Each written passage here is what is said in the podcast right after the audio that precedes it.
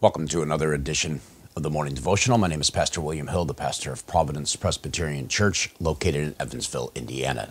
Today is Thursday, December fourteenth, two thousand twenty-three. This is edition number seven of season nine as we continue going through the book of Deuteronomy. We're doing it in a devotional way, a, basically a summary or snapshot of each chapter, certainly not dealing with every pedantic detail um, of the chapter. Um, But hopefully enough information is being given that you can reflect more deeply upon it, uh, go and read it, and uh, think through some of the implications that are there found in those chapters and give you a better understanding of the Word of God, not just for our minds, just not just for knowledge's sake, but also that we might apply these things to our Christian life.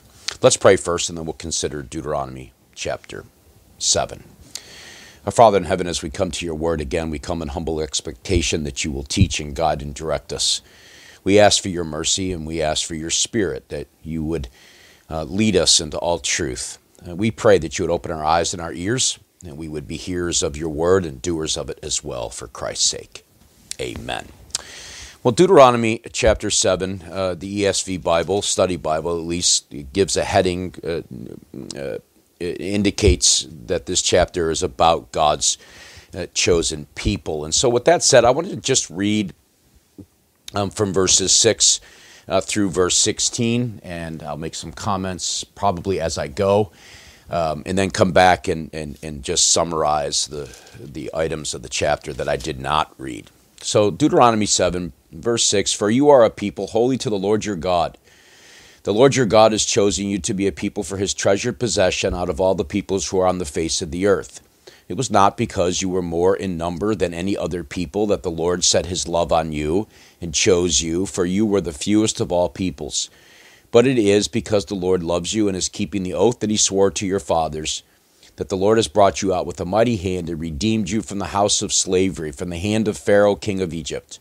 Know therefore that the Lord your God um, is God, the faithful God, who keeps covenant and steadfast love with those who love him, and keep his commandments to a thousand generations, and repays to their face those who hate him by destroying them.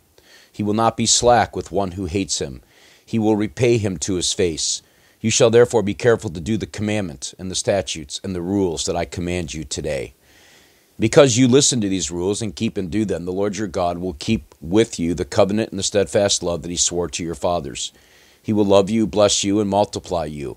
He will also bless the fruit of your womb and the fruit of, the, of your ground, your grain and your wine and your oil, the increase of your herds and the young of your flock and the land that he swore to your fathers to give you. You shall be blessed above all peoples. There shall not be male or female barren among you or among your livestock. And the Lord will take away from you all sickness. And none of the evil diseases of Egypt, what's, uh, which you knew, will he inflict on you, but he will lay them on all who hate you. And you shall consume all the peoples that the Lord your God will give over to you. Your eyes shall not pity them, neither shall you serve their gods, for that would be a snare to you." So what we have here um, in this seventh chapter, at least one of the themes that we uh, note in this section, at least the section that I just read, um, is really a comment or comment, uh, a further comment, comment on the the, the moral law, the, the, the Ten Commandments, where we read, "You shall have no other gods before me." And there, um, there at the end of the section that I read in verse sixteen, "You shall consume all the peoples that the Lord your God will give over to you. Your eyes shall not pity them, neither shall you serve their gods, for that would be a snare to you. So not only shall you have no other gods before me, but you shall not make for yourself the carved image or work or worship this carved image or likeness," and, and so forth, that we find in Deuteronomy five and verse number eight. And so the theme of idolatry, again, is presented to the people. It's put before them, and it is such because we are very prone to idolatry. We can make them and fashion them out of just about anything in our life. Anything that we give our affections to that replaces the God of heaven is idolatry. Even our relationships can be such. When we find the relationships that we're having are taking away from our love for the God of heaven, our walk with the Lord, they're leading us into disobedience and other behavior and actions that are uh, inconsistent with our profession of faith. And that means that we have formed an idol, and that idol is tearing our heart and mind away from the living and true God. That's why it's so vitally important not to have idols. That's why it's so important to have relationships in our lives that help us in our walk with Christ. They don't take away from those things.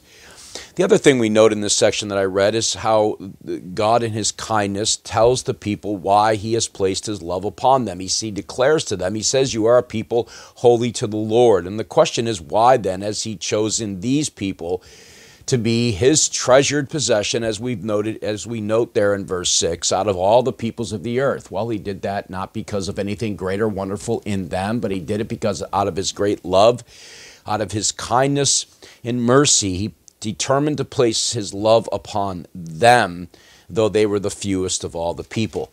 Now, this language that he gives in verse six about them being their treasured possession comes right out of Exodus nineteen, uh, where their parents heard the voice from Sinai through the words of Moses. And uh, there in verse, um, in Exodus uh, chapter uh, nineteen and in verse um in verse five, now therefore, if you will indeed obey my voice and keep my covenant, you shall be my treasured possession among all peoples. Now, a treasured possession is that possession that a king would typically keep to himself. It's his own possession. Uh, he owns everything, but there's a uniqueness about this possession that he determines to have or keep or, or hold on to. Now, it's true, of course, that the God of heaven owns all things. He's made all things. So therefore, he is the rightful owner of everything that he has made, which is to say everything that exists, those things visible and those things invisible.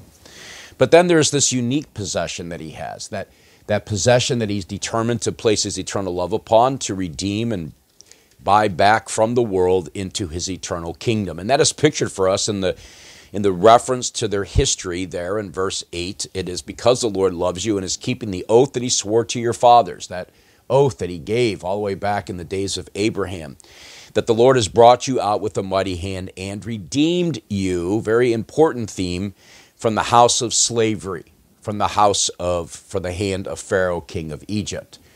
And so Egypt for us today is a picture of our bondage to sin, that, that slavery that we, that we languished, that we were under, that dominion of sin that reigned over us. But the God of heaven has placed his eternal love upon us. He, in this, he demonstrates his love. He gives us the Lord Jesus Christ, who redeems us from this place of slavery and And it, it, it leads us now ever so carefully to that place of glory, the new heavens and the new earth. And so there's the doctrine of election here, the, this, this choosing of a holy, these people, holy to the Lord, had nothing to do with anything that they did or will do, but it has everything to do with what God has, God is doing and God has done for them. And so we, you and I today, we are believers, we are Christians, not because of anything great and wonderful in us.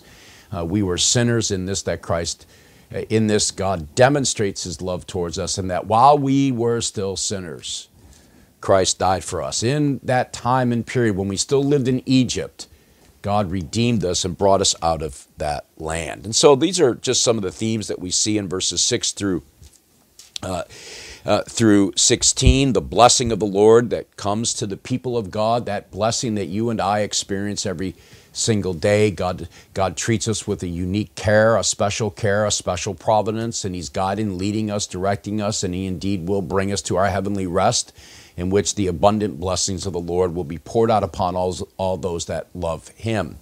This is not a universal promise in verses twelve through sixteen of material wealth. Um, It is simply a way of expressing to the people the very favor of God uh, on them.